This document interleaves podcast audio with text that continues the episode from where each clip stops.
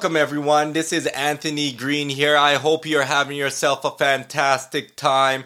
We are getting into episode number four of the Silent Shame of Leadership series, and this is titled Navigating Loneliness. This podcast episode will explore strategies to combat loneliness and foster meaningful connections. A part of us when it pertains to that silent shame that we have as leaders is the loneliness factor. So we want to get and dive a little bit deep in there and provide you with some quick tips and get you some more information. But before we do that, I'd like to invite you to check us out at anthonygreen.ca just to say hello, come into our community, uh, see what we're all about. Our mission here is to impact lives and to support you on our platform to maximize your potential and to achieve greatness.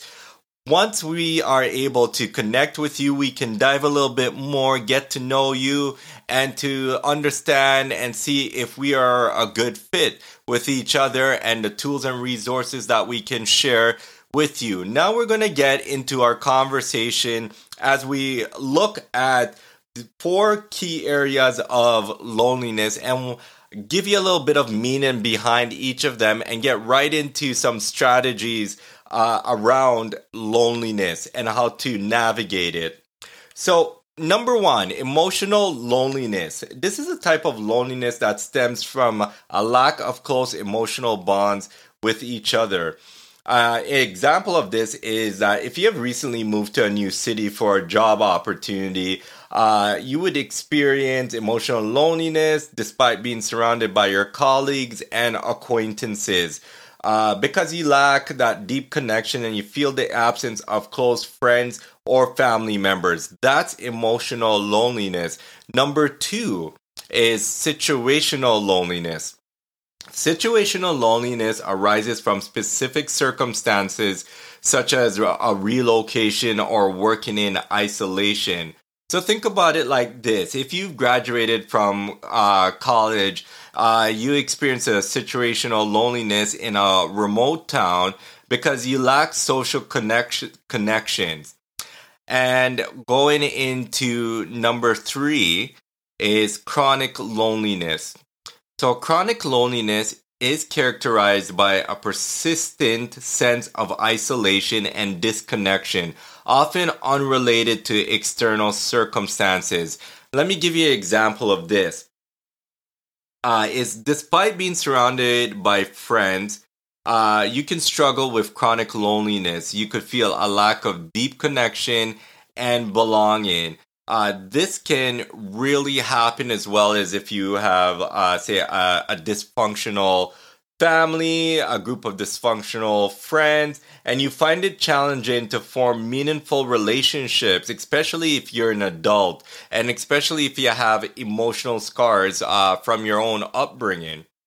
Uh, the final uh, part of loneliness um, that I want to discuss, and most of us relate to it, is social loneliness. Social loneliness occurs when individuals feel disconnected from their social environment or peers despite being physically present in a social setting. Is that you could be part of a tight knit community and yet you could still feel that social loneliness, um, feeling like that you're the outsider, you don't have much to contribute, you're being pushed uh, to the side. And in our busy day to day life, we can often identify with this, especially in the office, because we get in, we our sense of arrival, we're always on the go, and we're just focused on those goals and objectives. Uh, we're in a meeting together, we're focused on those goals and objectives, but we could be so distant from one another because of us closing off and not being vulnerable, not opening up, not giving the opportunity to even open those doors for a different type of discussion that will lead to greater connections as team members. So, there we have it for those four. So, once again, just to recap, is that we have emotional loneliness, we have situational loneliness, we have chronic loneliness, and we have social loneliness. So, now we've identified those types of loneliness. Let's explore some strategies on how we can cope with them. So, I'm going to give you five tips for today. And let's, um, although we're putting them into theory right now, is take this episode and let it really sink in and really apply where as applicable with these tips. And we'll love to hear from you and to see how you're doing uh, with it. So, number one is cultivate meaningful connections. Make an effort to nurture deep, authentic relationships with others by investing time and energy in building trust and emotional intimacy. Let me recap that again.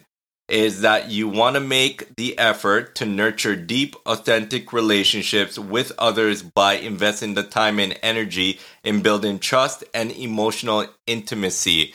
So think about the people that are within your uh, community. Think about the people that you need to make a greater effort with to uh, socially uh, connect, make those meaningful uh, connections for your own growth and development. And keep in mind, it also improves your mental health. Number two, engage in social activities. We love our Netflix binge. Uh, we love Amazon Prime. Uh, for us, uh, with with our families and young children, we have we love our Disney Plus as well. But we also need to take care of ourselves and engage in social activities, participate in group activities or community events to expand your social network and to combat feelings of isolation. So we cannot do that if we are trapped within our four walls, within our own home. And we really need to make an effort, uh, even with the smallest of groups, to begin to exchange those Netflix episodes to social activities. And we will begin to see the, the greater benefit uh, to combating loneliness, to combating the stress that we may feel, and to be in a different environment with different personalities and to make greater connections. All right. So we're going to number three, which is seek professional support.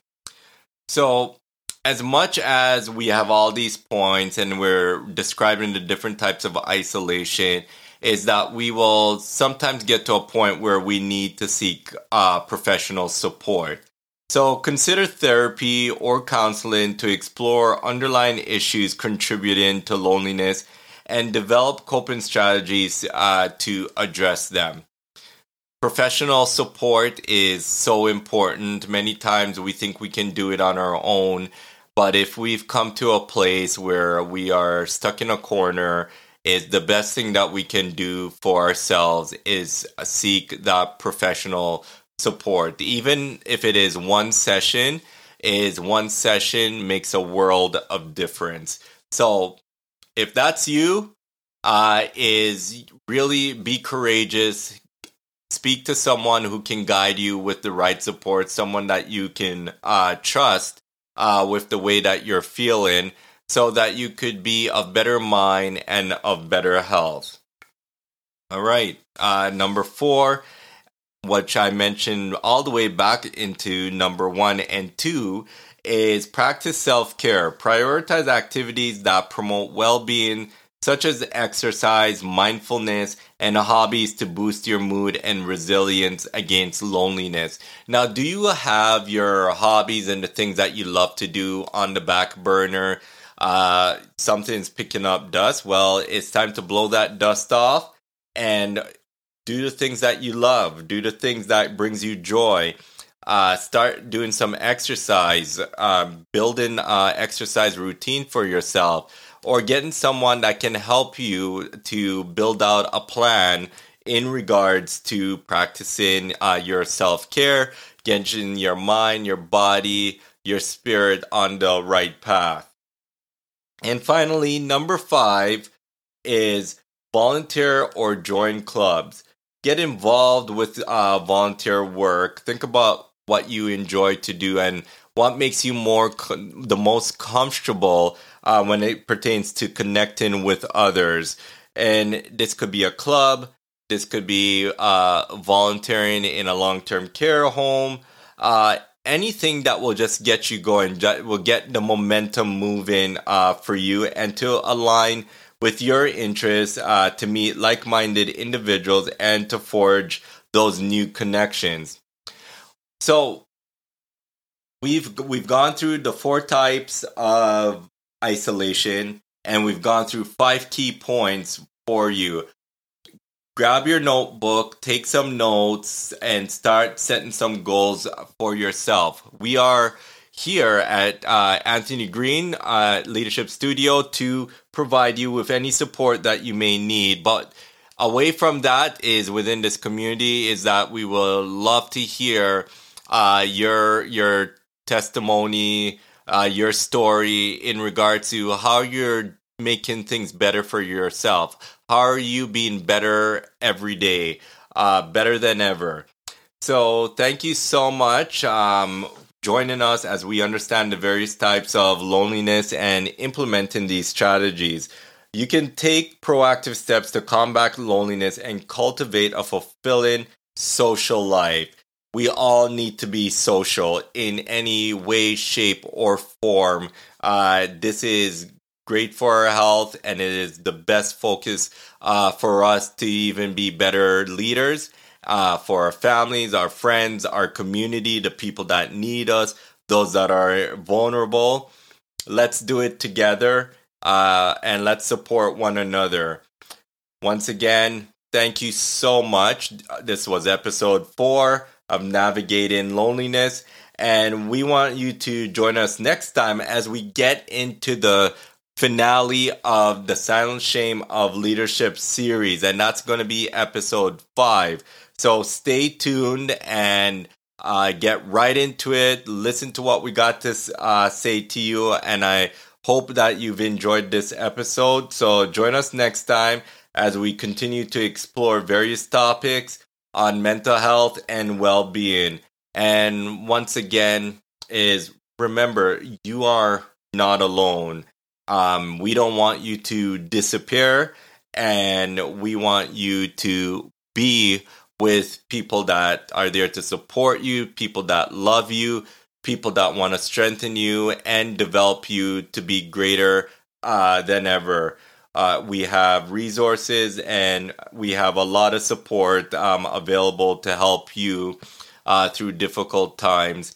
And finally, just as a note, is if you're experiencing uh, great difficulties, is we do encourage you to seek uh, professional help and uh, certainly reach out to those that could provide you with those resources. Or we are here at uh, Anthony Green Leadership Studio where we can help you to navigate as well. Thank you and be better than ever. Take care.